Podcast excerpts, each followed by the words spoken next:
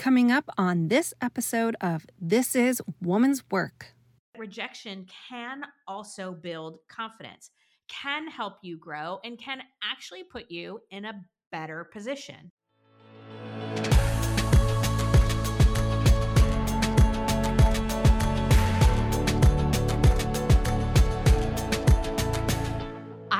Nicole Kalil, and I'm here today to share a story of rejection. And not just a random story, but my story of being rejected by Adam Grant. Now, before I get into how I got rejected, I want to make sure you're clear on who I got rejected by. For those of you who don't know who Adam Grant is, let me start by saying he is not an ex boyfriend or someone I know personally at all. This is not a story of unrequited love or heartbreak, though I have several of those stories too. But that's another topic for another day that would probably need to include far too many cocktails, some 90s R&B slow jams, and possibly a few yearbooks or photo albums to elicit the appropriate amount of emotional turmoil that fostered all the pain, self-doubt, and bad decisions of those rejections in my life. No, Adam Grant is an organizational psychologist famous for his million listens per episode podcast called Work Life, for his New York Times bestselling books like Option B, which he co authored with Sheryl Sandberg, Give and Take, Originals, and most recently, Think Again, which simultaneously reinforced some of my emerging beliefs and also completely blasted my mind with new ways of thinking. Adam Grant coined the term languishing as the predominant emotion of 2021 and is challenging corporate structures, management practices, and the way things have always been done.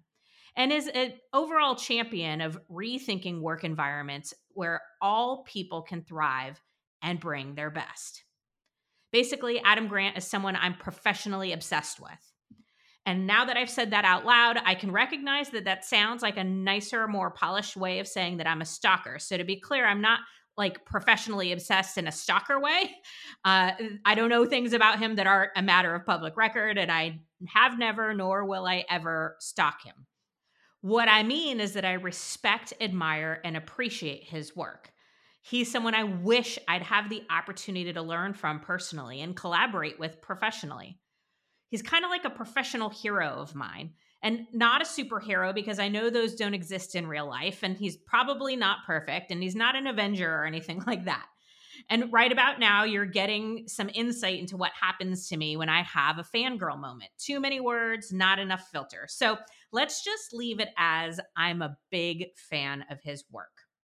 And one day in August, August 27th to be exact, I know this because I still have the email in my inbox. I put my big girl pants on, chose confidence, even though I wasn't totally feeling it, and wrote him an email asking if he joined me as the first man to be a guest on the This Is Woman's Work podcast. And then I hit send. And then I reread the email like seven times, thought about recalling it because I forgot to say this and probably could have worded that better. You know, the crazy mind fuck that happens right after you take a risk and put yourself out there yeah, I, I did that for about 10 minutes and then I moved forward with my life until about 19 minutes later when I saw his response in my inbox. At that point, I took a few deep breaths, crossed my fingers and toes, and reminded myself that it was a long shot in the first place and I would be okay either way. Like, yes was obviously the best answer, but I wouldn't lose anything by getting a no. And then I opened the email.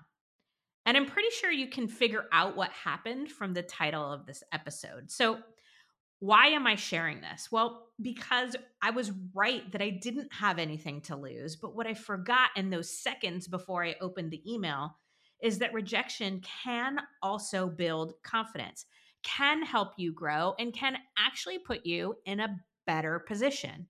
So, here's what actually happened. First, I'd like to note that he responded himself, at least I think he did, with three very kind sentences that honored his boundaries, was definitely a clear no, and included an offer to suggest other people that might be a good fit instead of him. I thanked him and let him know that I knew it was a long shot and that I appreciated would absolutely take him up on his offer to suggest other guests. To which he responded with 17 names and a note to let me know that I could feel free to tell them that he sent me.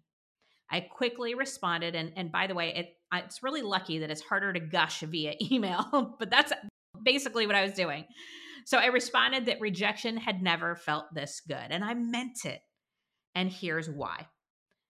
First, after I'd wasted those 10 minutes overthinking my email, I began to recognize that feeling of pride in myself for doing it in the first place. Before I even got his response, and regardless of what it would have been, I had started experiencing the feelings that are connected with confidence from me. Things like pride that I took a risk, trust that I would be okay no matter what, pleased with myself that I chose to get into action, thrilled that I was aiming high and doing something big. While I love hearing yeses just as much as anybody else, no is actually my second favorite answer and can absolutely be productive and done in a kind way.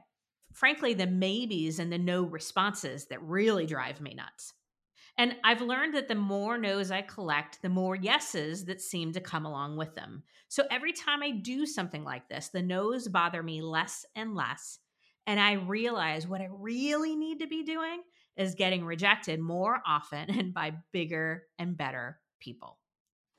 This experience was also a good reminder that saying no isn't the same thing as being mean or rude or unkind.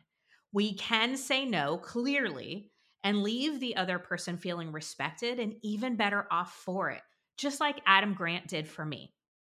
I'm taking that lesson forward in two very important ways.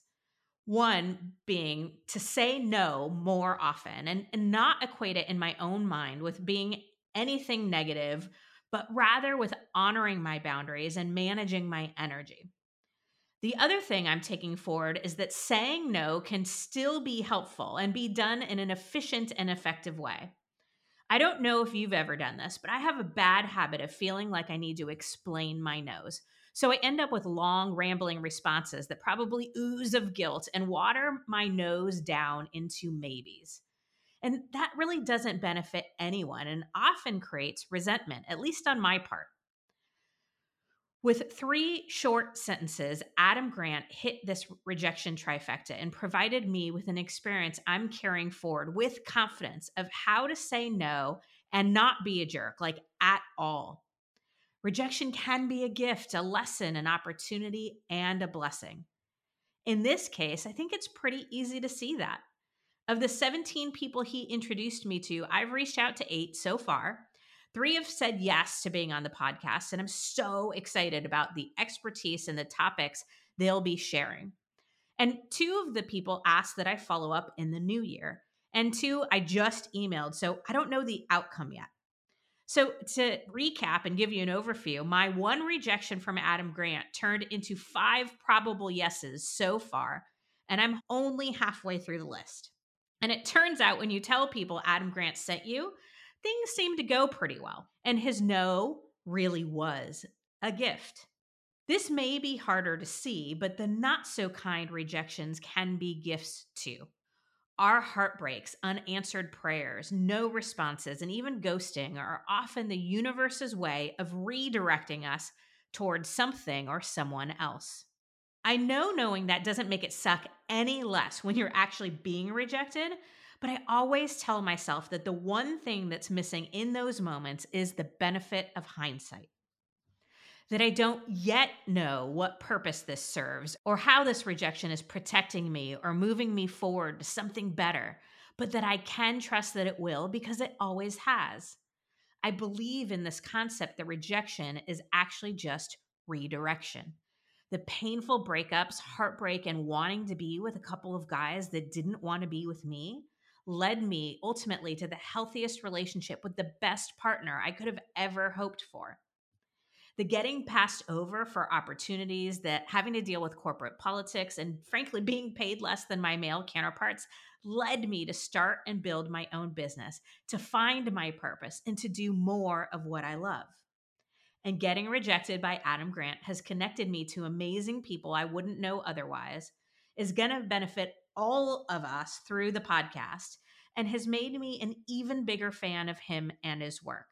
And I'd highly recommend that you read his books, listen to his podcast, and follow him on social media. Maybe, maybe one day his no may turn into a yes, and I'll get to have him as a guest here on the podcast. A girl can hope, right?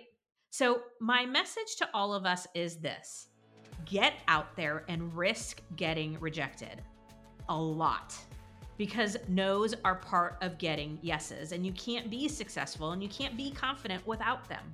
We all face setbacks, and that's okay. It's all a part of learning.